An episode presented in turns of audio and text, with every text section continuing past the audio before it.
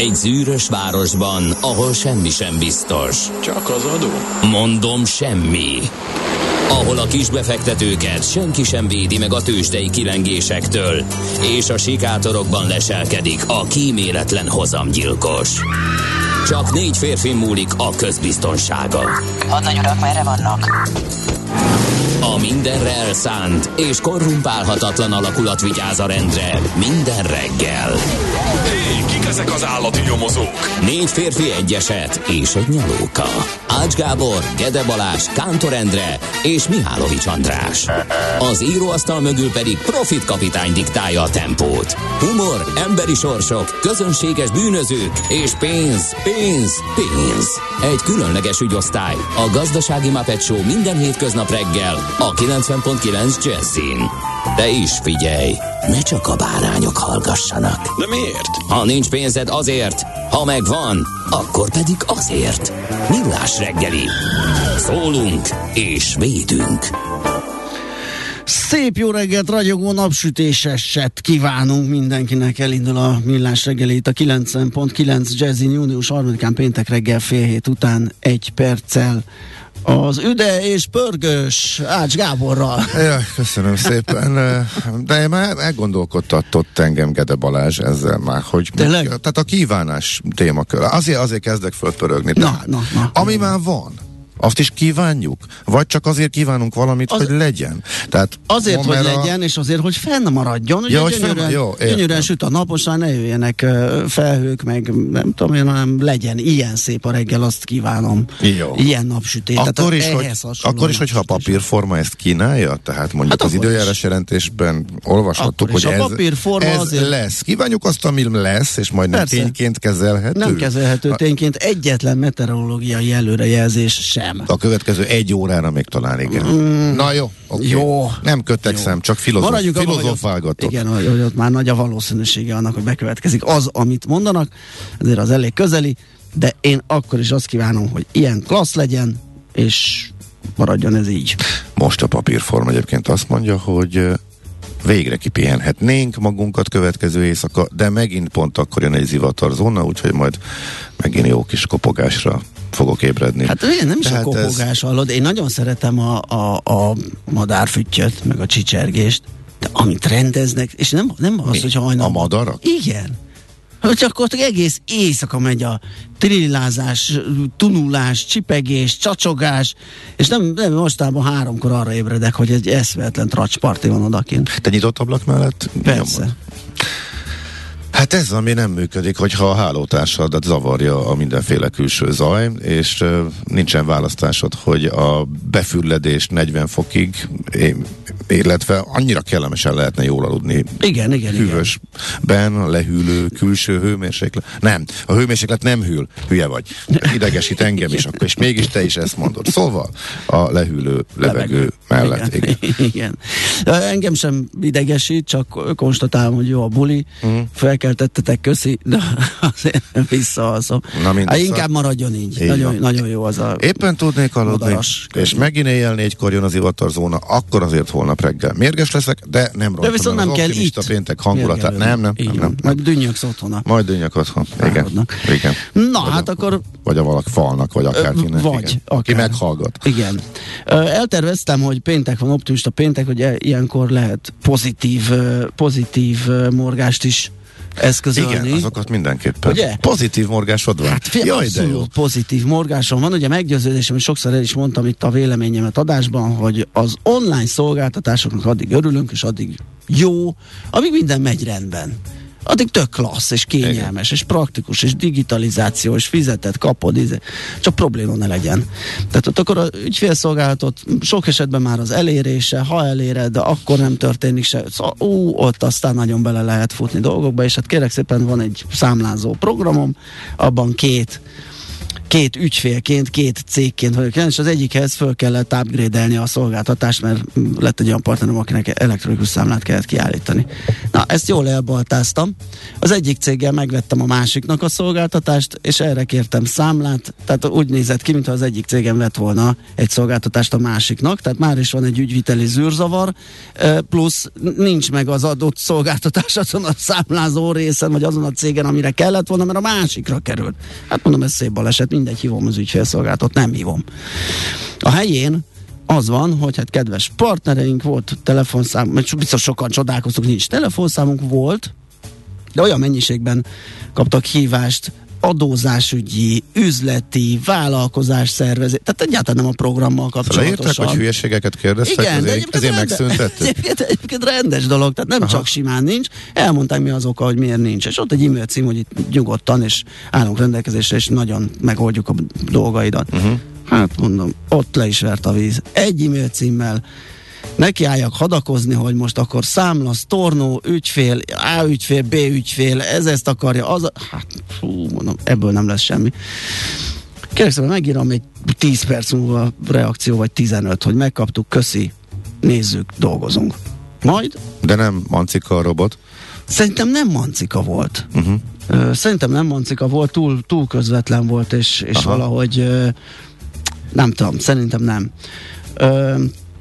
Aztán egy 45-50 percre megjött a válasz, átadtuk a pénzügynek, számlát sztornozták, szolgáltatást visszavonták, ezzel most minden nulla, légy szíves, lépjél be arra az ügyfél oldalra, ahova szeretnéd a magasabb, szóval rendeld meg megint, mi pedig jóváírjuk az összeget. Mi van? Azt a mindenség. Mi van? Képzeld el, egy szál e-mail-el. Hát ez tök jó. Úgyhogy nagyon szuper, nagyon örültem neki, mert mondom, nekem ez már ilyen gumicicám, ez az online hát létnek az ügyfélszolgálata. Gondolom sejtett, hogy én nekem az agyam mivel volt párhuzamot, és rögtön álmodtam egy nagyot. Na. Hát, hogy mondjuk ugyanez működne egy Vizerrel, vagy Ryanairrel, vagy akármelyikkel. Talán gyakoriságát tekintve az merül föl a legtöbbször. Ugye, mert odáig majdnem stimmel. Annyi a különbség, hogy nem azt mondják, hogy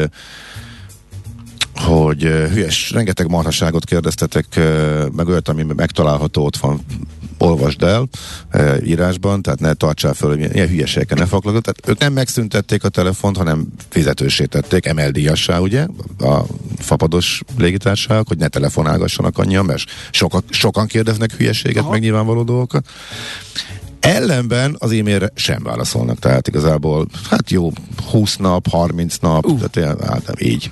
Úgyhogy ha valami fontos kérdésed van, akkor eleve kizártad magad, akkor már bele vagy kényszerülve. Az egy másik modell, akkor bele vagy kényszerülve a drága telefonszám. Ha mondjuk fontos dolgod van, tehát még nem olyan, amivel tényleg csak bosszantanád, vagy amit megtalál, akkor is bele vagy kényszerülve másik oldalról. Tehát én értem a logikát, hogy sokan kérdeznek hülyeséget nekünk, erre nincs időnk és pénzünk és keretünk, meg nem költünk erre, hatékonyak vagyunk, de hatékonyak vagyunk.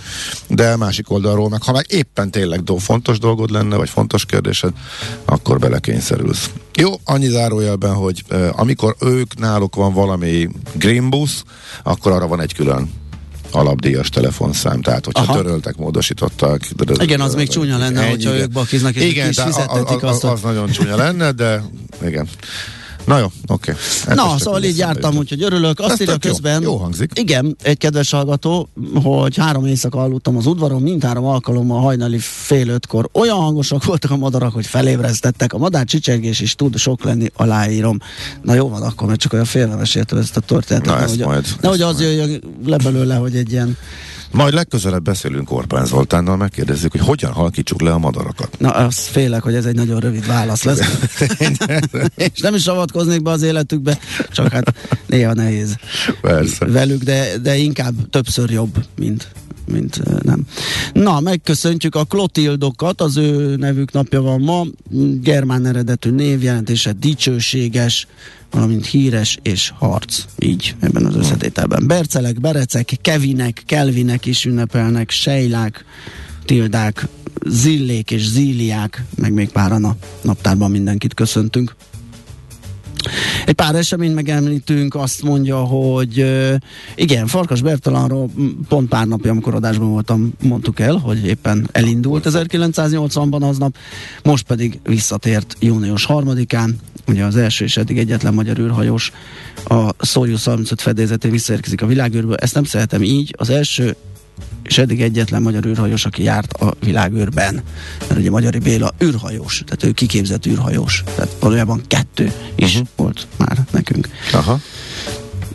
No, azt mondja, hogy születésnaposok, Tony Curtis, magyar származású amerikai színész, azt hiszem tőle fogunk idézni majd egy aranyköpést, ő 25-ben született, és hát szerintem azt nem mondom, hogy mindenkinek ismerős, de a mikorosztályunknak valószínű a minden lében két kanál, szerintem az egy ilyen alapű, de hát nagyon sok filmben játszott. Raúl Castro, kubai katonatiszt politikus, 31-ben Suzy Quattro, Jézusom, derék hallottam róla. Amerikai énekesnő, dalszerző, zenész, színésznő. Esetleg vele egy indítás? Nem készültem vele. Jó. Akkor gondolom Bot Miklós magyar zenész népdalgyűjtővel sem tudunk indítani. Nem, de annak idején, amikor játszottunk egy napra dalt, és nagyon nem tetszett a hallgatóknak egyébként, arra emlékszem, úgyhogy meg is lepődtem. Aha. Kicsit meglepő volt, furcsa volt. Na jó, hát így ebből. Van egy nagyon speckó hangzása, és az úgy tűnik, az a nagyon megosztó, vagy bejön, vagy nem. Igen, könnyen lehet. Nekem az egész műfaj egyébként olyan, hogy így általában nem merném rámondani, hogy nagyon szeretem, de van, amit igen, van, amit nem. Rafael Nadált még említsük, meg spanyol teniszező is ma ünnepel. Nos, hát akkor kezdjük bármivel. Egy jó pasóval. Jó. Ez továbbra is a Millás reggeli, és még egy bővített mondat Bot Miklósról, mert oké, hogy csak a napra zenekarként, hogy játszunk, nem játszunk, került szóba, de egy egészen érdekes dolgot végzett az elmúlt időszakban. Óriási lelkesedéssel Ukrajnát járta, és elképesztő mennyiségű zenét gyűjtött össze, és rendezte adatbázisba az ottani kihalóban levő paraszti kultúrának a zenei gyökereit rögzítette, ez a Polyphony Project nevezetű dolog, és pár hete olvastam egy interjút a Songlines magazinnak a főszerkesztőjével, aki hasonló nagy rajongó és jó barátok egyébként most már Bot Miklóssal, és ő is mesélt ennek a részleteiről, úgyhogy ő azt is mondta, hogy ez világszinten is egészen kimagasló és fontos, amit ők csinálnak, hogy megmentik az utókornak ezeket a dallamokat, ezeket a zenéket, és ez egy tök jó dolog, érdemes utána olvasni. Persze, szóval abszolút. Bot Miklós kapcsán, illetve az ő születésnapján ezt gondoltam, hogy mindenképp célszerű elmondani. Nos, lapszemlézzünk. A Portfolio.hu ma reggel azzal indít, hogy akiknek esetleg kevésbé értelmezhető, hogy Kirill Patriárka hogyan került a képbe, miért lett nekünk annyira fontos. Erre válasz nem lesz, hogy nekünk miért fontos, de hogy Ukrajnában egy kicsit egy ilyen vallástörténeti áttekintő, hogy az ortodox egyház szakadása volt ilyen korábban is, meg egyáltalán, hogy hogyan függ össze egyház és politika kapcsolata. Nagyon erről lehet olvasni a portfolio.hu-n, úgyhogy ott egy kicsit lehet tisztázni azt, hogy milyen vallási irányzatok hogyan alakultak, ki kit támogat, kinek a kie, úgyhogy itt picit képbe lehet helyezkedni. Igen, hirtelen érdekes lett a vétó miatt, az utolsó pillanatos vétó miatt. Igazából nagyon kevesen értik szerintem Magyarországon, hogy miért állt bele, tehát miért volt az ő személy ennyire fontos.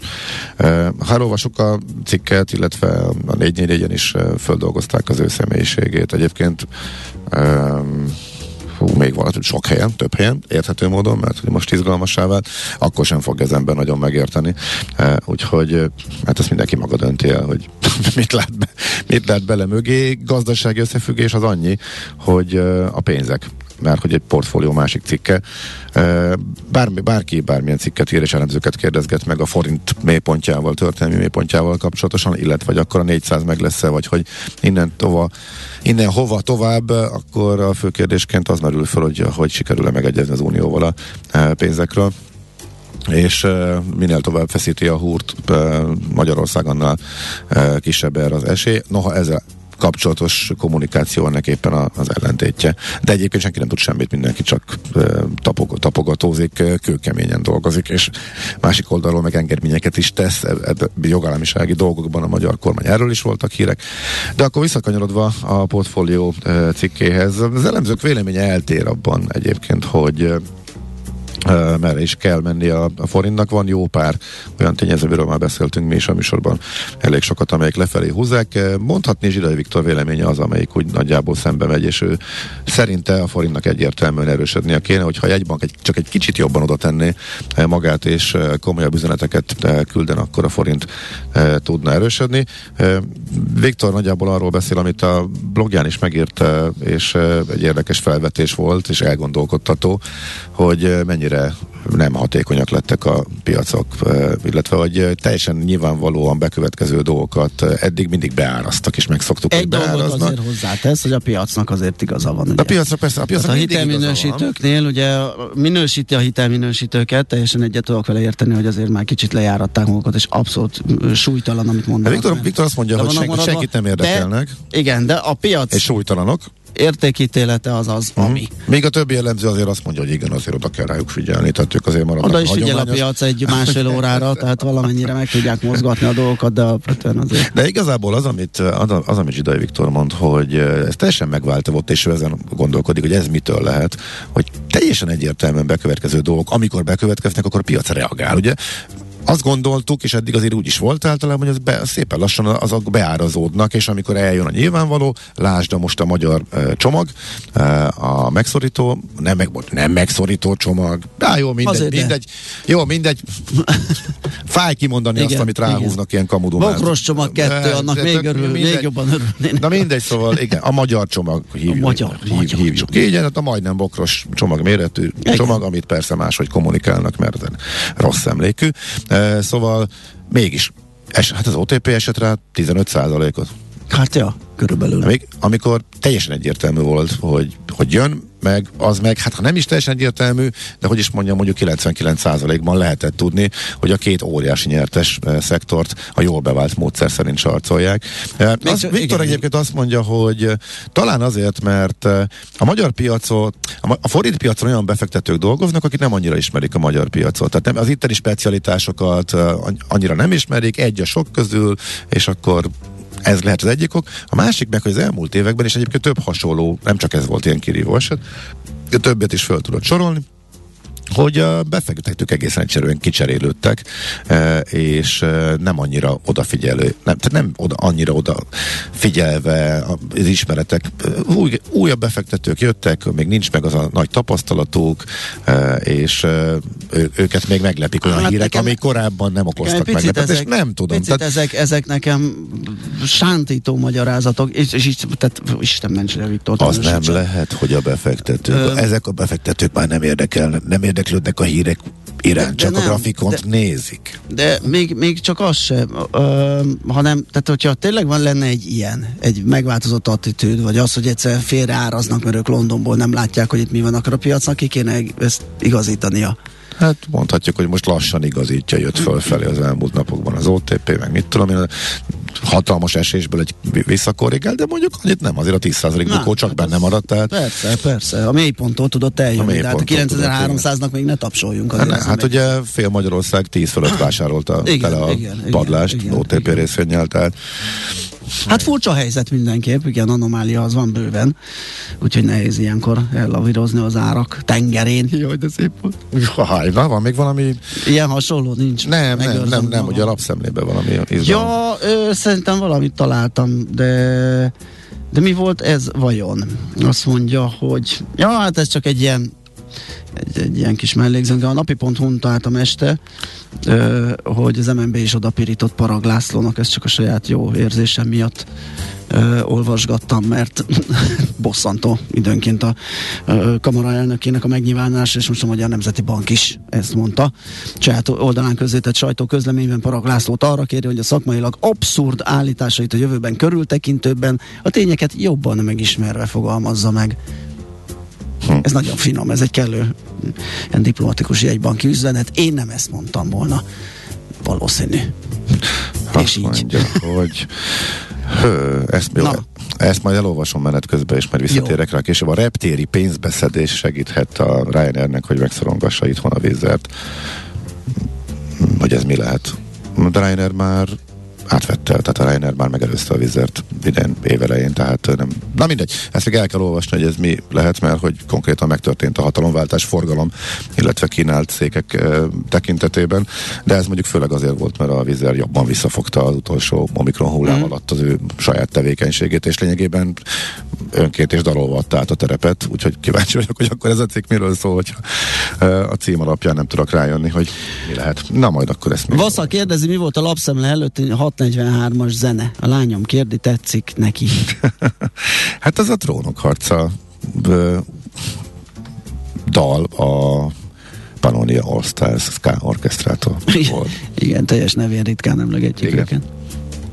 Hol zárt? Hol nyit? Mi a sztori? Mit mutat a csárt? Piacok, árfolyamok, forgalom a világ vezető parkettjein és Budapesten. Tőzsdei helyzetkép következik. Épp kezdtem neki vetközni, mármint a füles lekapni. Igen, amikor... hát nem, hát eldomáltuk az időt, hogyha gyorsan tőzsdézünk is.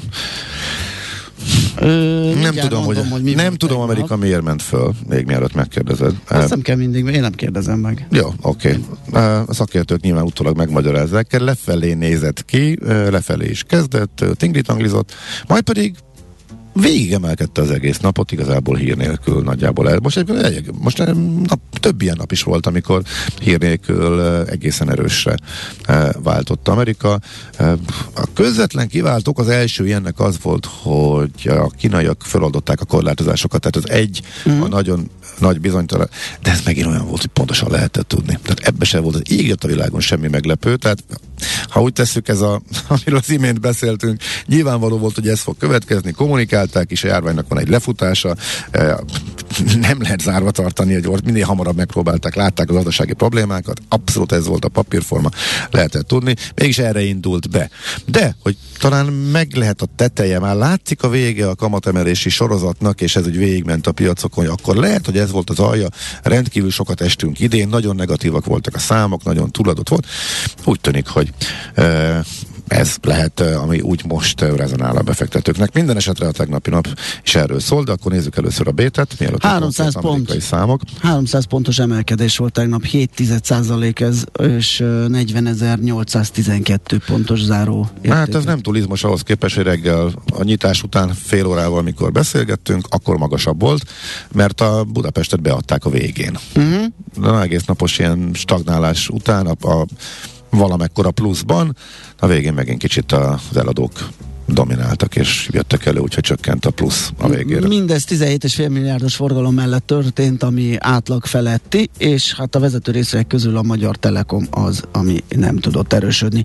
A többiek azok mentek, a Richter például 1,1%-kal 7385 forintra, az OTP azt mondja, hogy 38 forinttal hát 9300 láttam olyat, de az árás az 9194 lett, amikor említettük ugye, hogy még azért nem olyan acélos az az OTP árfolyam. A MOL 28 forinttal 1%-kal erősödött 2798 forintra, és hogy említettem, a Magyar Telekom nem bírta tartani a lépést. Ott volt egy 0,5%-os csökkenés, és 380 forinton sikerült az utolsó kötéseket lebonyolítani, úgyhogy így is zárt a papírt. X-Cent kategóriában, hát a legmenőbb, ha jól látom, az Ébduffer, de minimális kötéssel tudott emelkedni 2,2%-kal, Gloster ment 1,6%-ot, Oxotec 1,4-et, a napi RT pedig esett 7%-kal. Előző napi két kisebb veszteség után keresték a jó híreket a befektetők, próbálom keresni én is a magyarázatokat az amerikai emelkedésre. Az volt igazából az érdekes, a Microsoft jelentése gyenge volt. és 4%-os minusszal indított, ebből lett 4% plusz a végére. Ja nem, 1% plusz csak a végére, de le tudta dolgozni, tehát ez mindenképpen jó hír volt, és korábban legyalázott papírok, nagy megatech cégek, azok szépen mentek. Tesla 5% plusz, Facebook, Meta 5%, 5,5% plusz, úgyhogy igazából nem volt. Volt egy nagyon jó szó, hogy milyen spirit? Rebound minded spirit. Abszolút. Elkapta a befektetőket a jókedv. Igen, egy rövid távra nem szóló. Nem tudunk más mondani. Ugye egy reboundra szóló, hogy amikor nagy esés kezd lassulni, akkor azért elég sokan ráugranak, és akkor lesz belőle valamekkorka emelkedés, hát az most innen még nem látszik. Hogy igen, úgyhogy miközben a szakértők óriási nyilatkozott háborút vívnak, és minden szakadásban törvényszerűen eljön a macipiaci emelkedés, úgyhogy a bear market rallinál több vagy népszerűbb kifejezést én tegnap nem láttam, úgyhogy a hógók természetesen ott voltak most is. Alapvetően nyilván senkinek fogalma sincsen, hogy akkor innen hova. Tőzsdei helyzetkép hangzott el a Millás reggeliben. Nekünk sincs természetesen, teszem hozzá. Sajnos, igen, egyszerűbb lenne az életünk, ha látnánk előre valamennyire, akár egy héttel. Én most olyan szinten fogalmatlan vagyok, még pár hete még úgy éreztem, hogy inkább lefele. Most közöm nincs. Tehát most teljesen kiegyenlített nekem így a fejemben. Az látszik, hogy kiment egy kicsit a szufla szerintem is az esésből, de hát ilyenkor még nem kell rögtön valamilyen álláspontra jutni. Majd meglátjuk, majd szépen kialakulnak ezek a dolgok. A forintban egyébként egy ilyen nagyon rövid, 1-2 forint erejéig vagyok optimista, tehát ilyen 4-5 forintos korrekció talán ott is jött, de amúgy nulla ötlet. Mm. Ki fogja mondani nekünk a híreket? Ezt akartam tőled kérdezni. Tőlem akartad kérdezni? Hát te mindig. Hát tekintetben mindig jól értesült. Te mit mond? Valami Andi, de melyik? Várj, még egyszer egy Schmidt Andi lesz. Na, akkor megkaptuk a kívánt információt. Igen, hát akkor ő jön a hírekkel, utána pedig jövünk vissza, folytatjuk a Millás reggelit. Előtte még egy fontos üzenet. John Buorno, ugye akkor tudjuk, hogy kitől jött. Bot Miklós Nagyharsányban egy hétig üzemeltet egy ukrán udvart, tánctanítással, ukrán népi korussal, népi ételekkel, zseniális ukrán táncház. Wow. Köszönjük. Jó, érdemes utána nézni. Igen, abszolút megkeresni. Na, akkor most jön. Mármint, hogy külön valamikor, vagy az ördögkatlanban, mert az is ott van, csak vagy ez teljesen független attól? Hát, csak itt ez jutott eszembe, hogy... Aha, ez jó, most passzolnám, de érdemes utána, így van, utána járni. Nos, hírek után akkor folytatjuk. A reggeli rohanásban könnyű szemtől szembe kerülni egy túl szépnek tűnő ajánlattal. Az eredmény krétával körberajzolt tetemes összeg. A tetthelyen a gazdasági helyszínelők, a ravasz, az agy és 2 füles csésze és fejvállalakzat. A lehetetlen küldetés megfejteni a Fibonacci kódot. A jutalom egy bögre rossz kávé és egy olyan hozamgörbe, amilyet még Alonso Mosley sem látott. Millás reggeli, a 90.9 Jazzy Rádió gazdasági Mápet Show-ja. Vigyázat! Van rá engedélyünk! A Millás reggeli főtámogatója a Schiller Flotta Kft. Schiller Flotta and Rent a Car. A mobilitási megoldások szakértője, a Schiller Autó család tagja. Autók szeretettel! Jó reggelt kívánunk, megyünk tovább a Millás reggelivel itt a 90.9 Jazzin. Péntek reggel van, 7:45 lesz pár perc múlva, 3 perc múlva, és Ács Gáborral vagyunk itt. És Gede Balázsa. És a hallgatók is írtak nekünk, most gyorsan átnézem, hogy van-e benne útinformáció. Van, igen, akkor azt osszuk meg szerintem a többiekkel. Budapest legfrissebb közlekedési hírei, itt a 90.9 Jazzin. Azt kaptuk Ádámtól, hogy Óbudán a Lajos utcában az Árpád híd felé a Tímár utcánál egy lerobbant BKK busz foglalja a külső sávot, alakul a dugó. Az Utinform pedig arról tájékoztat minket, hogy az M0-as autóút keleti szakaszán az M3-as autópálya felé Pécelnél 2 személyautóút között össze, a 49-es kilométernél a sérült járművek a forgalomtól elzárt területen vesztegelnek, azonban a nézelődés miatt megtorpan a kocsisor. Gratulálunk! Természetesen a befelé vezető utakon pedig már alakul a reggeli csúcs. Budapest, Budapest, te csodás! Hírek, információk, érdekességek, események Budapestről és környékéről. Na, hát kérem szépen, készül a főváros a kánikulára, új útvonalakon közlekedő locsolókocsi, kivókutak, hűsítőszigetek, mindenféle megoldással próbálkozik a főváros, ugye a szűk utcák, burkolt felületek, meg a növényzet hiánya is hozzátesz ahhoz, hogy a globális éghajlatváltozással szembeni védekezés egy kicsit nehezebbé váljék. Ugye sűrűsödő hőhullámok, egyenetlen csapadékelosztás van itt minden. És a Quibiten lehet olvasni arról, hogy Bécs ezt hogyan oldja meg. Én nagyon elmosolyogtam, mert hogy a cikkben áll, hogy volt két nagy hőhullámuk, meg egy nagy felhőszakadásuk, és rögtön kidolgoztak egy... És már ez a Schwammstadt nevezett, Szivacsváros néven projekt. Azon gondolkodtam, hogy nem tudom, milyen metrika mentén akarjuk utolérni Ausztriát, vagy Bécset 2030-ra, de ez, hogy ilyen gyorsan döntés szülessen, vagy valamiféle megoldást találjanak, az azt hiszem még arrébb lesz. Igen. Bécs az elmúlt néhány évben elszenvedett két kiugróan meleg nyarat, és egy olyan váratlan felhőszakadást, amikor a csatornahálózat nem tudta elvezetni a lehulló esőt, és embereket levett a lábáról a fömpögő áradat. Azóta rendkívül komolyan veszik a várospolitikában a klímaügyet, és egyik ilyen javaslat, megoldási javaslat ez a bizonyos Szivacsváros. Erről írt a budapesti főtájépítész Bardóczy Sándor egy Facebook posztjában, el is mentek megnézni, hogy csinálják az osztrákok. A Szivacsvárosban a lezúduló hirtelen vizeket esőkertek, a Stockholm faültetési rendszernél is alkalmazott szerkezeti talajok, drénezett burkolatalatti sávok, szikkasztó sávok, és kifejezetten erre a célra kialakított, nagy időszakosan elrászható, mély vonalakban megtervezett vésztározóként működő közparki zónák fogják, megvezetik el. És gondolom, hogy ennek apropóján keresték meg, hogy Budapest mit tud tenni a nem túl jó helyzetben levő főváros, és a főpolgármester hivatal klíma és környezetügyi főosztályának klímastratégiai főosztályvezető, vagy osztályvezetője Balsi Orsolya nyilatkozik, és ebbe is van néhány érdekes dolog. Nagyon a betonra érkező vízzel nem nagyon lehet mit csinálni, hát az lemegy a csatornába nagy nehezen valamikor, de ezekkel a talaj dolgokkal. Hát, hogyha el tudja nyerni, és hogyha az üteme olyan, ugye, hogy fel tudja venni. Igen.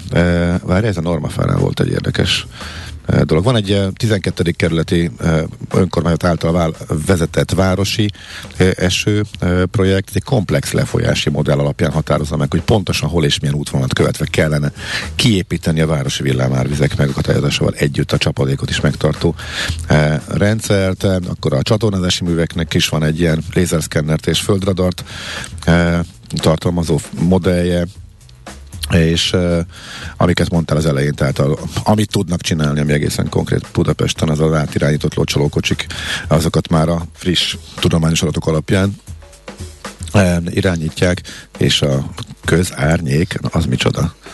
A közárnyék, az árnyékgyártás. Na, ezt még nem találtam meg, akkor majd ezt megnézzük. Úgyhogy nagyon érdekes egyébként a cikk. Nem privát árnyék, hanem közárnyék. És hát ugye volt ez a vaddisznó kilövéses eset, ez nagyot ment, úgyhogy biztos mindenki hallott róla, de most feljelentést tesz az ügyben a Macska Árvaház Alapítvány, de jó, hogy van ilyen. Bár én is az vagyok részben. Méghozzá elég sok féle ügyből kifolyólag, ugye kiskorú veszélyeztetése, ugye, mert egy kisgyerek egészen traumás állapotba került a látványtól, a közveszélyokozás, közüzem megzavarása, garázdasság, lőfegyverrel való visszaélés, állatkínzás, úgyhogy szép hosszú a sor, ezért ne lövöldözzünk még malacokra se a villamos megálló környéken. Azt mondja, hogy hát minden hónapban egyébként kijönnek a biciklis forgalmadatok, és mindig az van benne, hogy még mindig brutálisan nő. Tehát nem csak a Covid miatt, ahhoz képest is. Tehát ugye, ami bejött, nagyon szép növekedés a kerékpáros klub összegzése szerint. A BKK 5 nyilvános forgalomszámlálója alapján a májusi adatok lettek most ismertek. Egyetlen évben sem mértek még akkora forgalmat májusban, mint idén, de százalékosan is elég nagy. Azt mondja, hogy Bemrakparton 45%, Hungária körúton 40%, Múzeum körút 37%, Árpád híd 35%, és a Vence-Manfréd úton 15%. Annyit hadd tegyek hozzá, talán valamit számít, hogy emlékeim szerint a tavalyi május az egészen gusztustalanul pocsék időt hozott, és hideget is fűtöttünk egész májusban, tehát azért a bázist, az valószínűleg azért ez lefelé módosította, úgyhogy ennyire azért hadd legyek kicsit szkeptikus, tehát ez is talán most a nagyon szép számoknak ez ágyazott meg legalább. Tudod, egy kedves hallgató azt kéri, hogy egyszer meséljek a macskáimról. Hát... tessék! Most? Nem viccelt, nincs arra idő, hát most 6 macska életéről, meg egyáltalán. De csak röviden. Gyarabodásról. Röviden. Hogy hívják őket? Hát... mert a Katona Csabáját már tudjuk. Igen, hát Kekszben van a Dodika vagy Dodóka, ő az, aki egy ilyen hátrányos helyzetű, aki valamilyen... Nem mindenki hátrányos helyzetű? Mert korábban az volt. Hát olyan részből azért, mert úgy szedtem össze őket, ilyen szempontból igen, de ő neki van egy handicapja, mert vagy születéskor, vagy fertőzéstől valamilyen agysérülést kapott, és nagyon nehezen mozog. Aha.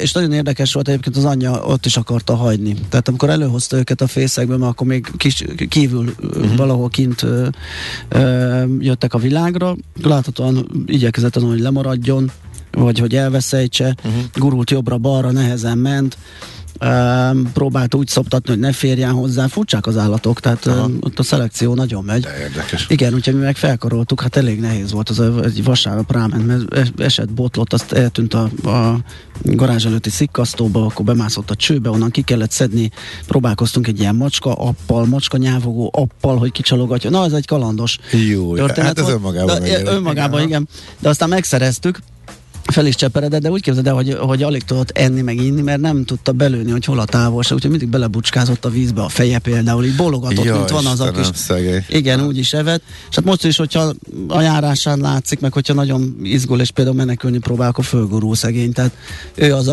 de ő a legnagyobb kedvenc persze a sok nyomorával, meg sérülésével, úgyhogy ő az egyik. Na, majd csepegtetek. Jó, figyelj, szerintem akkor... A hatból ez volt az egyik. Akkor legyen a következő 5 alkalommal is, akkor így kettesben leszünk így, akkor rendben. Néhány percet akkor beszélgessünk róluk. Gondolom mindenkinek megvan a maga kis története. Abszolút, persze. Mircike az ősanya, ugye onnan eredeztethető az egész mindenség. Van 2 idegen is, akit bedobtak hozzánk, mondván, hogy ezek helyes cicás népek, majd biztos fölnevelik. És így is lett. Ja. Na, majd akkor megkérdezem, hogy volt olyan, hogy nem. Vagy hogy... Igen. Na, hát akkor azt mindenképpen megtudtuk, hogy az orr külső érzőszívet akar. Még Gede kolléga esetében is. És ezek a ravaszkodások, meg fillér béláskodások, ez nem mindig... Hát ott érvényes, nem megy. Ugye. Nincs TB-jük például, meg ilyenek, úgyhogy ott... Igen. Nekünk a Gellért-hegy a Himalája. A Millás reggeli fővárossal és környékével foglalkozó rovata hangzott el.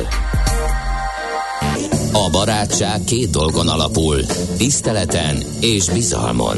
Mindkettőre szükség van. Mindkét félnél. Millás reggeli. A Millás reggeli szakmai együttműködő partnere, az EMAG webshop áruházak és marketplace üzemeltetője, az Extreme Digital EMAG Kft.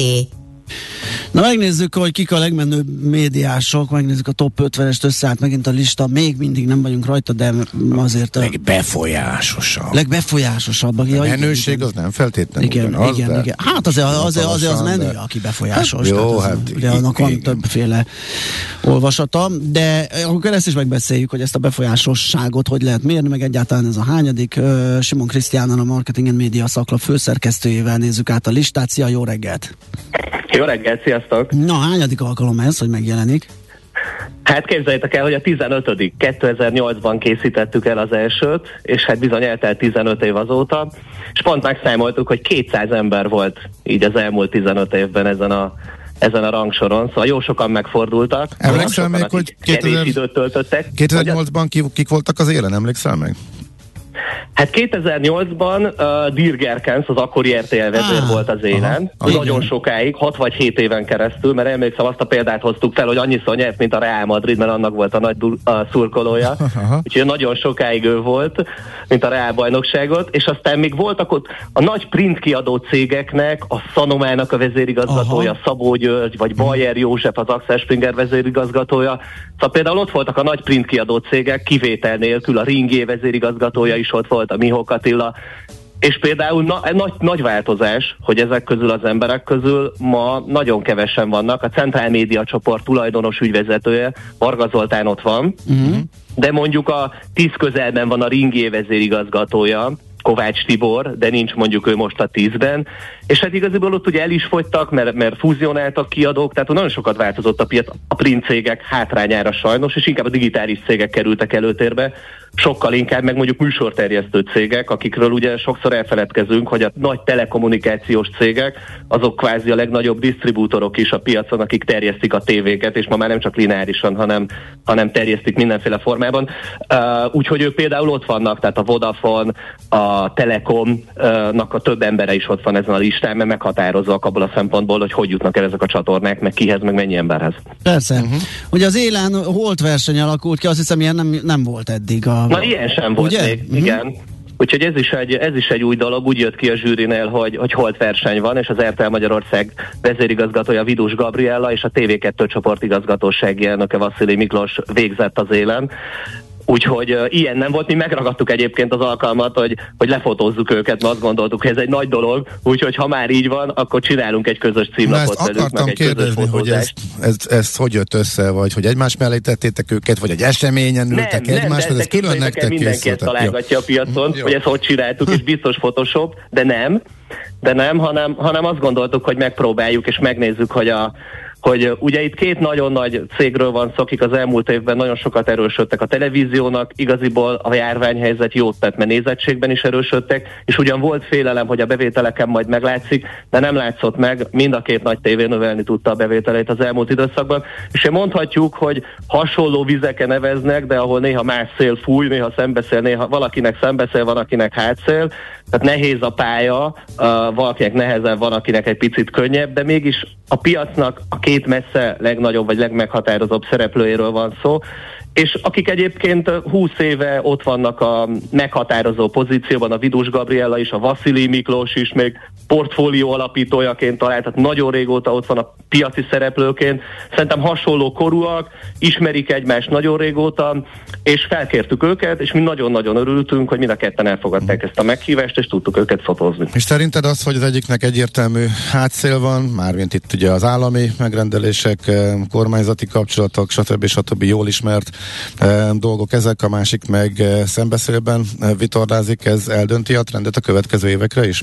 Itt a listán is akár? Hát nagyon érdekes lesz a helyzet, mert ugye most még keveset beszélünk róla, de már hallottunk róla, hogy visszajön a reklámadó. Igen. És ugye ez nagyon érzékenyen érintette a piaci szereplőket, addig, amíg nem függesztették fel, tehát most 2 éve viszonylag szerencsésebb helyzetben voltak a járványhelyzet ellenére a médiacégek, de most jön egy időszak megint 2023-tól, ami, hogyha már pedig jön a reklámadó, akkor még nem tudjuk milyen formában, de olyasmi formában jön árbevétel után, ami egyértelműen a nagy cégeket érintette, tehát mondjuk az RTL-t, a Centrált, a Ringiét, és még sorolhatnám, de mondjuk ez a 3 köbbe a legnagyobb, akkor ezt a 3 piaci szereplőnek, ahol mondjuk 1-2 milliárdos profit volt az elmúlt években, hát ez elúszhat, és akkor mondjuk már megint nem egyenlőek tehát oda megint egy nehezítettebb pálya jön, úgyhogy a tévé erős marad, az biztos, tehát a trend az lesz, hogy a tévé erős marad, de hogy milyen cégek és hogy maradnak majd profitábilisak, azért az egy baromi nagy kérdés. Azt még nézzük már meg, létsző, hogyha egyrészt, hogy holt verseny volt, tehát nem lehetett eldönteni, hogy ki az abszolút nyertes, meg egyáltalán, szoktunk erről is beszélni, de mi a módszertan, tehát hogy lehet különböző médiumok vezetőit mérlegre tenni, hogy alakulhat ki a rangsor, hogy dolgoztok? Ugye van a Marketing Médiának egy szerkesztőbizottsága, nekünk ez az alap, ezek piaci szakemberekből állnak, ilyen szakmai szervezeteknek a vezetői, nagycégek vezetői, egyetemi tanárok, olyan emberek, akik ismerik ezt a környezetet 20-25 éve, vagy még régebb óta. Ez a szerkesztőbizottság. A szempontrendszerünk nem változott 15 év alatt, mi azt nézzük mindig, hogy kik a legnagyobb média céget vezető emberek. Itt megnézzük az árbevételeket, megnézzük a profitot, meg mindenféle mutatókat a mérlegből. Ez az egyik legfőbb szempont, tehát köböl ki mekkora összeg felett rendelkezik a cégén keresztül, tulajdonosként, vezérigazgatóként, vagy valamilyen beosztásban. Ez az első. A második az az, hogy kinek mennyire meghatározó a véleménye a piacon. Ugye ez egy sokkal szubjektívabb dolog, de abból indulunk ki, hogy ők azért nagyon sokat szerepelnek a sajtóban, nagyon sokat szerepelnek konferenciákon. Vannak, akik a trendeket követik, vannak, akik ezek között inkább csinálják, fejlesztenek, újdonságokat vezetnek be, erről beszélnek, hallani róluk. Tehát itt a véleményt nézzük, szubjektív, de azért lehet követni valamennyire. És a harmadik szempont meg az, hogy mennyire változott mondjuk a pozíciója, befolyása, meghatározó szerep az elmúlt egy évben, tehát ebben az időszakban, amit nézünk, ez mindig visszamenőleg egy év, a korábbi egy évhez képest. És akkor mondjuk van, aki itt betölt, változik mondjuk egy pozíciója, mondjuk valami szakmai szervezet élén, vagy valamilyen elnökségben, vagy valami plusz feladatot kap, vagy kap egy kitüntetést mondjuk a nemzetközi cégénél. Szóval ezek így előfordulnak, és akkor ezt nézzük. És nyilván ez szubjektív, de azt gondoljuk, hogy azok az emberek, akik szavaznak, azok ezzel elég jól tisztában vannak, és azért ezek az erőfölényt, itt nyilván a pénz nagyon sok mindent befolyásol, meg dominál, mondtátok az elején is, hogy ti még nem vagytok rajta. Nyilván itt nagyon sok milliárdos vagy 10 milliárdos cégeknek a vezetői vannak. Pont amikor kezdtem, azelőtt volt ugye, hogy az EMAG Extreme Digitál a támogatója a műsorotoknak, vagy az egyik támogatója. Na most Várkonyi Balázs is, aki ezt a céget irányítja, és mondjuk tavaly a reklámpiac, a hirdetői piac egyik legnagyobb szereplője volt. Nem véletlenül ennek a zsűrinek a szavazatai alapján bekerült ebbe a rangsorba, mert azt gondoljuk róla, hogy ő az adott pénzén, tehát azzal a pénzzel, amivel rendelkezik a reklámpiacon, azzal igenis befolyásolni tud folyamatokat, meg dolgokat a médiapiacon is, tehát nem mindegy, hogy hol költi el például. Oké. A tévének ez most a csúcs, tehát, hogy most kaptak egy lórugást itt a járvány kapcsán, de hát sokan gondolják azt, logikusnak tűnik, hogy a streaming az veszi át a helyét, szorítja ki, és akkor innentől kezdve ez a listán is majd átrendeződés. Most nézem, hogy a top 10-ben 4 tévés is van. Igen, ez most a teteje, vagy ezt hogy érzed? Szerintem ott vagyunk valahol a tetején, de nem biztos, hogy lejtmenet lesz, és a nagyon nagy kérdés, és említettem, hogy itt vannak a műsorterjesztők, a telekommunikációs cégek. Tehát az igazán nagy kérdés az az lesz, hogy milyen üzleti modellek lesznek majd arra nézve, hogy a különféle televíziós társaságoknak a streaming platformjai, azok a különféle mobileszközökön, meg a szolgáltatásokon keresztül hogy fognak eljutni hozzánk. Tehát például a valamelyik nagy műsorszolgáltató, vagy az összes, kit fog jobban tolni? A nagy nemzetközieket, tehát azt akarja, hogy mondjuk a különféle eszközökön a nagy nemzetközi ilyen hálózatok, streamingek jussanak el az emberekhez, vagy egyébként kapnak egy nagy löketet majd a hazai tévétársaságok, médiatársaságok is, és hogy milyen üzleti modell. Ugye mindig, ezek szerintem azt nézik minden üzletember, hogy mennyi a pénz benne. Ma még a nagy pénz a lineáris televízióban van, mert ez mindig 60-70 milliárd forint, amit elköltenek a hirdetők a lineáris tévézésben. És itthon ugye még van egy nagyon fontos dolog, hogy amíg nem lesz minden szinkronizált, mondjuk a nagy nemzetközi hálózatoknál, streamingeknél, addig azért mi magyarok valahogy ahhoz vagyunk szocializálódva, hogy magyarul szeretünk tévét nézni, nem szeretjük a feliratot, előnyben vannak ebben is a magyar tévék, plusz van még egy trend, ami az elmúlt években a hazai tévék erejét erősíti tovább, a saját gyártású sorozatok, amiket nagyon sokan néznek, és ez egy olyan trend most, ami így még növekedni látszik, tehát hogy ebből még lehet, hogy még többet kihoznak, de a nagy kérdés, hogy a különféle terjesztési platformok közül melyik hogy erősödik meg, és ezen a piacon mennyire lesznek jók a tévék. Ha engem kérdeztek, azt mondom, hogy ez még sokáig így lesz, tehát sokáig erős lesz, nagyon a lineáris tévé is, és szerintem nagyon bele fognak húzni streaming terén az RTL is, a TV2 is, meg a többiek is. Oké. Na hát az időnk az elfogyott, de még nagyon keveset beszéltünk a listáról, mert ezek tök érdekes dolgok. Lista kapcsán. Kiket emelnél ki? Még akkor a dobogót, az első ötöt vegyük végig, illetve az újoncokat, ha tudnád sorolni, hogy ki és miért került fel. Ugye itt az első ötben még van a Gutengeber Csaba, az Etmédia, tehát egy televíziós kereskedőház, ráadásul már nem is televíziós, mert online is, meg rádiós kereskedőháznak az igazgatója. Gulyás János van ott, aki a Magyar Reklámszövetség elnöke, és a Wavemaker, a legnagyobb hazai médiaügynökség, nemzetközi tulajdonban lévő, de itthon is működő médiaügynökségnek az ügyvezető igazgatója.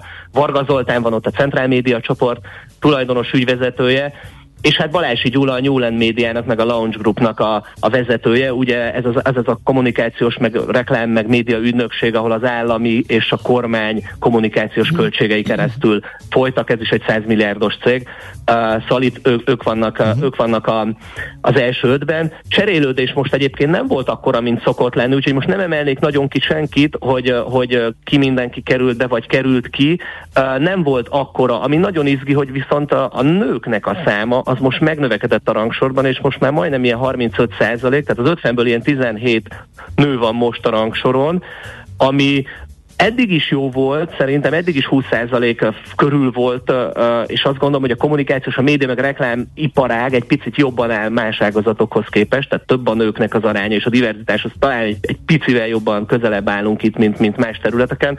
Úgyhogy ez még egy érdekes trend volt, hogy most viszont sokkal erősebb.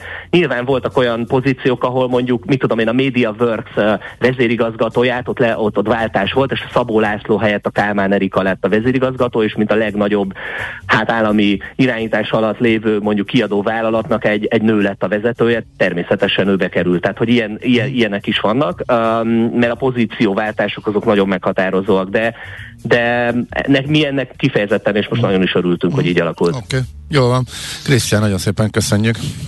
Beszámolunk a következőről is. Szia! Mindenképp. Köszi, szép napot, hello! Simon Krisztiánnal, a Marketing and Media szaklap főszerkesztőjével néztük át az új, legbefolyásosabb média szereplők listáját.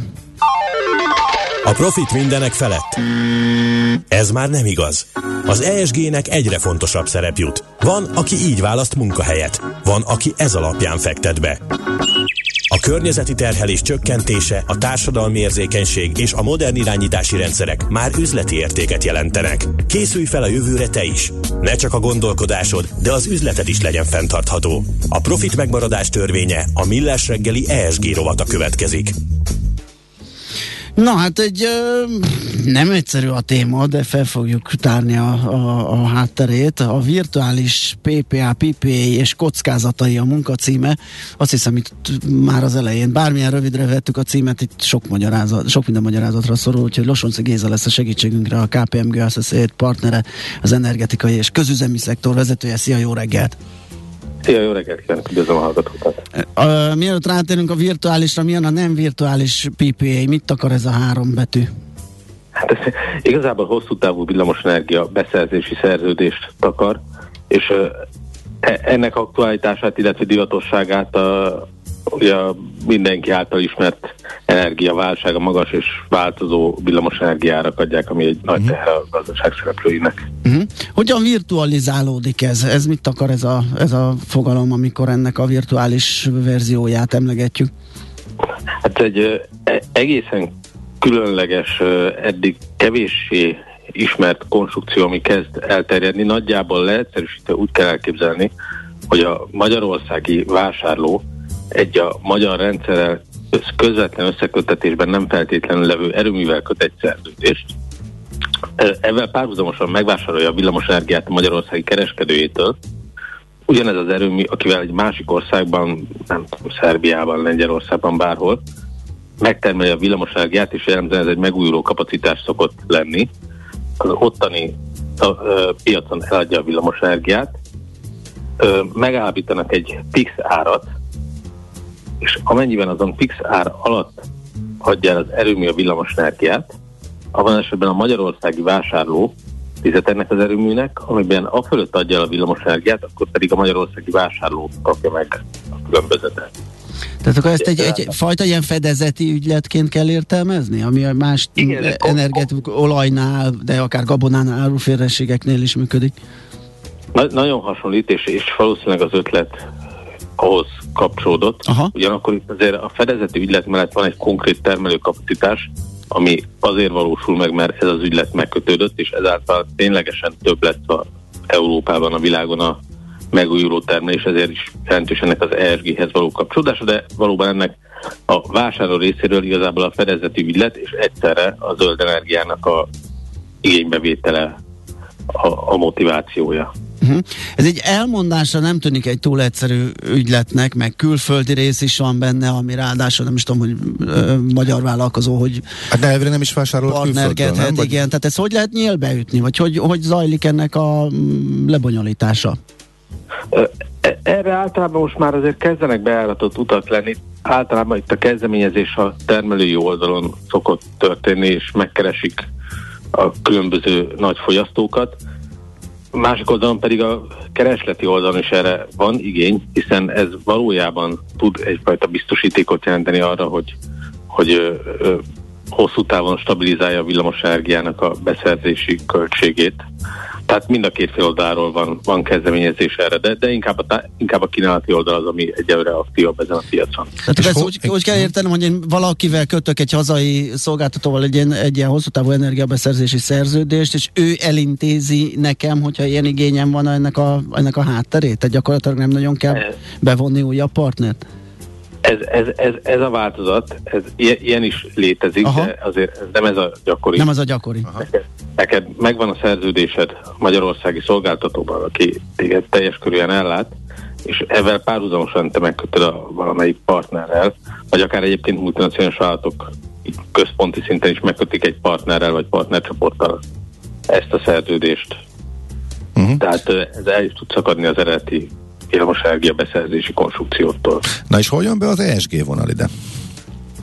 Az ESG vonal ott jön be ebbe, hogy ennek hatására ténylegesen olyan kapacitások tudnak megépülni, amik nem épülnének meg, hiszen ez a kínálati oldalon, tehát a villamosenergia termelő oldalon egy olyan stabil, biztos forrás tud biztosítani, aminek alapján finanszírozhatóvá válnak ezek az erőművek. Hiszen hosszú távon egy stabil bevételt fognak garantálni számukra. Uh-huh. Aha, tehát akkor ennek köszönhetően épülhetnek új naperőművek, illetve már olyanok, amik... Ha jól értem. Hát engem egyébként általában az új erőművekhez szólt kapcsolni, hiszen a meglevő erőművek azok jellemzően valamilyen támogatásra épültek, tehát azok nehezebben tudnak kimenni a szabad piacra. Uh-huh.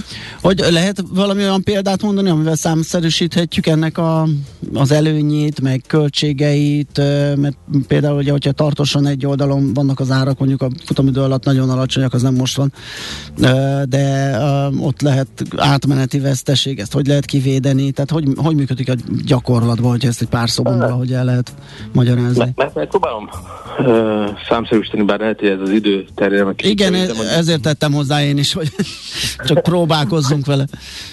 Mondjuk képzeljünk el egy déli naperőművet, ami megépülés előtt van, ebben egy magyarországi nagyfogyasztó megköt mondjuk egy 80 eurós fix áras virtuális PPA-t.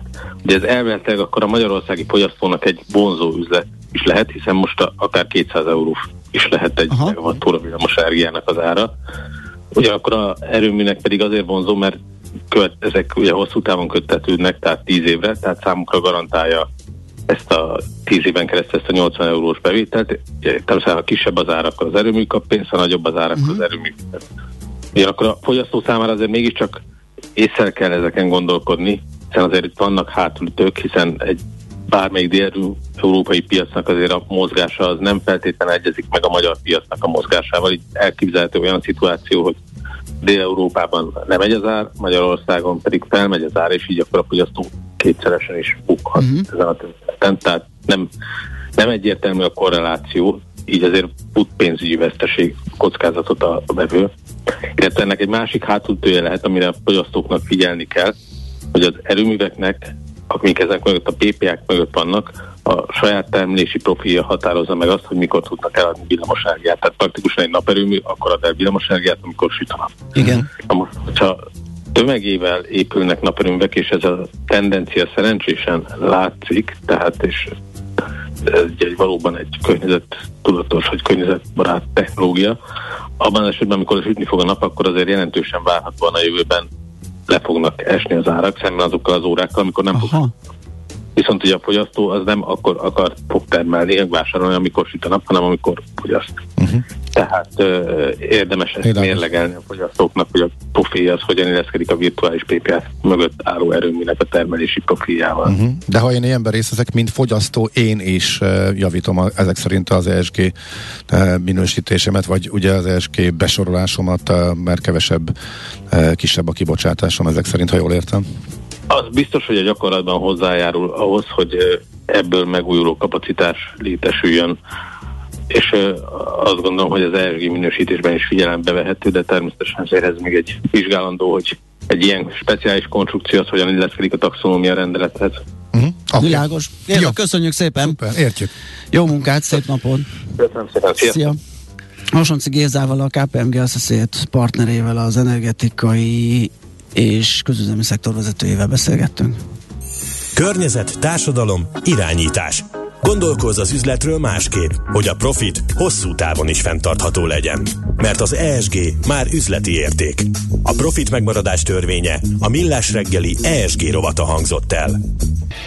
Mi a pénteki konklúzió a hét legfontosabb eseményeinek és adatainak tükrében? Zárjuk a pozikat és pihenjünk rá a hétvégére. Milyen események hatnak a piacra a hétfői nyitásban? Devizák, részvények, tőke és árupiacok, heti események és jövő heti felkészülés, értékpercek. A Millás reggeli Treasury rovata következik. Na, rápillantunk az euró-dollár és az euró-forint árfolyam alakulására, így a makroadatok tükrében mi történt a héten, mi mozgatta a piacokat. André Borbála lesz a segítségünkre, az OTP Global Markets Treasury üzletkötője. Szia, jó reggelt! Sziasztok, jó reggelt, üdvözlöm a hallgatókat! Épp nézem a forintot, hogy ugye nagyjából az eredője itt a mindenféle mozgásoknak majdnem az, ahol befejeztük a múlt hetet, csak hát közben azért történt egy-két dolog. Igen, egy kicsit mozgalmas hetünk volt, nehéz hetet tudhat maga mögött a forint, de igen, gyakorlatilag ahol elkezdtük, ott hagyjuk abba talán ma. De hát azért nem volt ennyire sima a pálya, ugye hétfőn egy bemelegítő nappal kezdtünk, dollárszűn nap volt, itt erősödni tudott a forint, nem volt zavaró tényező, jöttek utána viszont a feszültségek azzal kapcsolatban, hogy esetlegesen az olajembargóval kapcsolatban nem sikerül a megállapodás, hétfőn elkezdett újra gyengülni a forint, picit oldotta ezt a helyzetet a KED reggel, mert végre megszületett az EU-s megállapodás, és alapvetően, hogyha a magyar vonatkozásúan nézzük ezt a helyzetet, akkor ugye az biztos, hogy azonnali hatállyal elvágják az orosz kőolaj és termékimport 70%-át, ez majd év végével 90% lesz, de ami inkább fókuszban volt magyar vonatkozásban, az a csővezetékes szállítás, ez továbbra is fennmarad, és az valószínűleg évvégén túl is fönn tud maradni, így a szlovákok, a magyarok és a csehek a déli ágat továbbra is tudják majd használni. Így ez a feszültség feloldódott a piacban, és volt ideje fókuszálni, hogy kedden mi lesz a kamat döntés, és egy picit ezt megelőlegezvén elkezdett gyengülni a forint, nem is picit, 397-es szintekre törtünk. Alapvetően a várakozásunknak egyébként megfelelt az adat, tehát 50 bázispontot emelt a jegybank. Utána ez ugye 5,9% lett, ezáltal egy kicsit a kamatpálya meredeksége veszített, tehát hogy talán tovább folytatják majd, de hosszabb távon a kamatemelést az MNB. Fontos egyébként Virág Barnabásnak a sajtótájékoztatóján elhangzottak, miszerint, hogy továbbra is ugye az infláció az fókuszban marad, de ezen kívül nézik ugye a geopolitikai helyzet, a feszültség az ugye adott esetben lépésre kényszerítheti az MNB-t, külső kamatkörnyezetre is figyelnek, illetőleg az EU-s megállapodások is befolyásolhatják ezt a kamatpályát. De ami még fontos az, hogy nem csak az alapkamat, de az egyhetes betétre is érdemes lesz figyelni. Ezt azért nyugtatásul Virág Barnabás elmondta, hogy itt a havi 30 bázispontos emelés az továbbra is megmaradt, tehát hogy ezt szeretnék folytatni.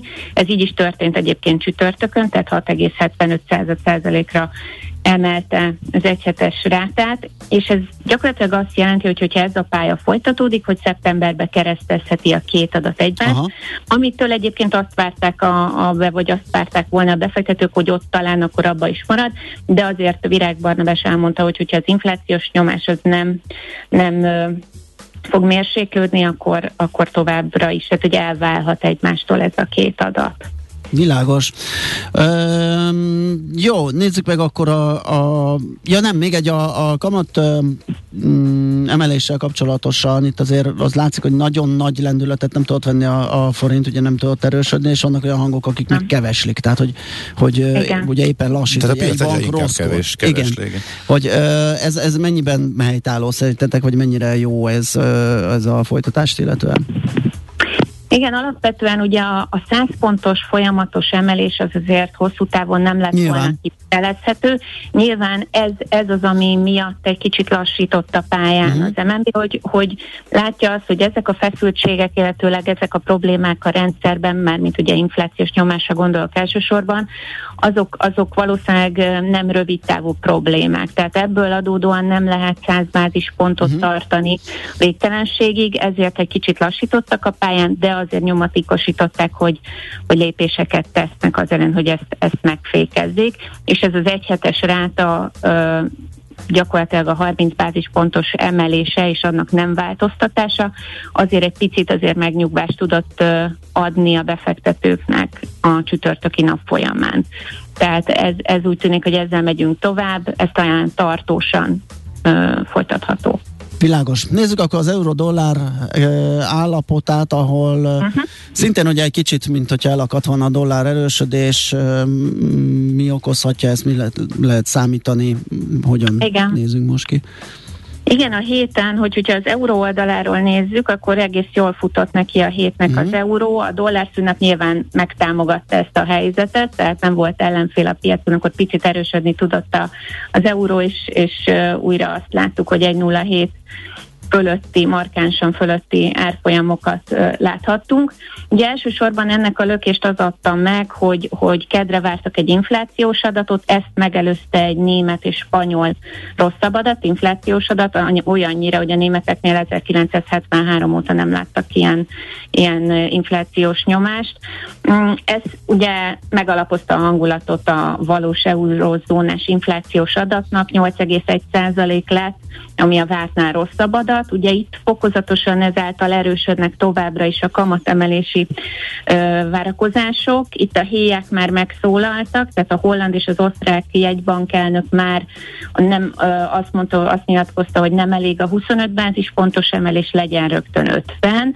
Azért Christine Lagarde viszont egy kicsit ugye visszavette ezeket a lendületeket, és ő a 25 bázispontos emelés mellett lenne.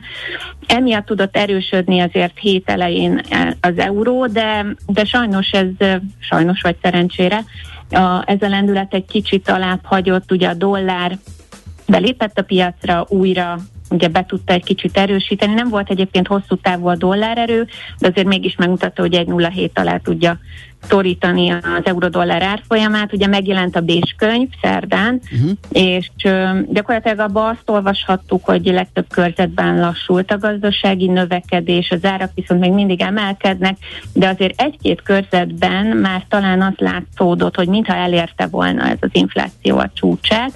Nyilván ebbe az is benne van, hogy a vállalatok nem nagyon tudják már tovább hárítani a fogyasztók felé ezt a mértékű árnyomást, de nyilván itt is még továbbra is megvan a Fednél is a kamatemelési várakozások, itt is a 25 vagy az 50 bázispont az, ami nagy kérdőjel, illetve júniusban megkezdi a mérlegcsökkentést, az eszközvásárlás kivezetését a Fed. A QE helyett elindult a QT, ezzel a quantitative tightening, ezzel van most tele a sajtó.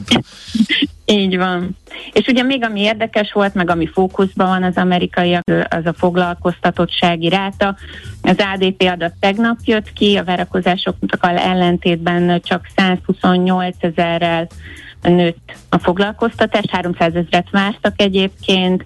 Ez alacsony adat, de ami relevánsabb adat, az majd ma jön ki, a munkanélküliségi ráta, és itt is meglátjuk, hogy itt látunk-e visszaesést, vagy esetleg nőtt. Az majd kiderül így a nap folyamán. Világos. Oké, hát nagyon szépen köszönjük a beszámolódat, jó munkát még mára, aztán jó pihenés. Szia! Köszönöm nektek is, sziasztok! André Borbálával, az OTP Global Markets Treasury üzletkötőjével beszélgettünk. A hét legfontosabb eseményei és jövő heti felkészülés, értékpercek, a Millás reggeli Treasury rovata hangzott el. Műsorunkban termék megjelenítést hallhattak.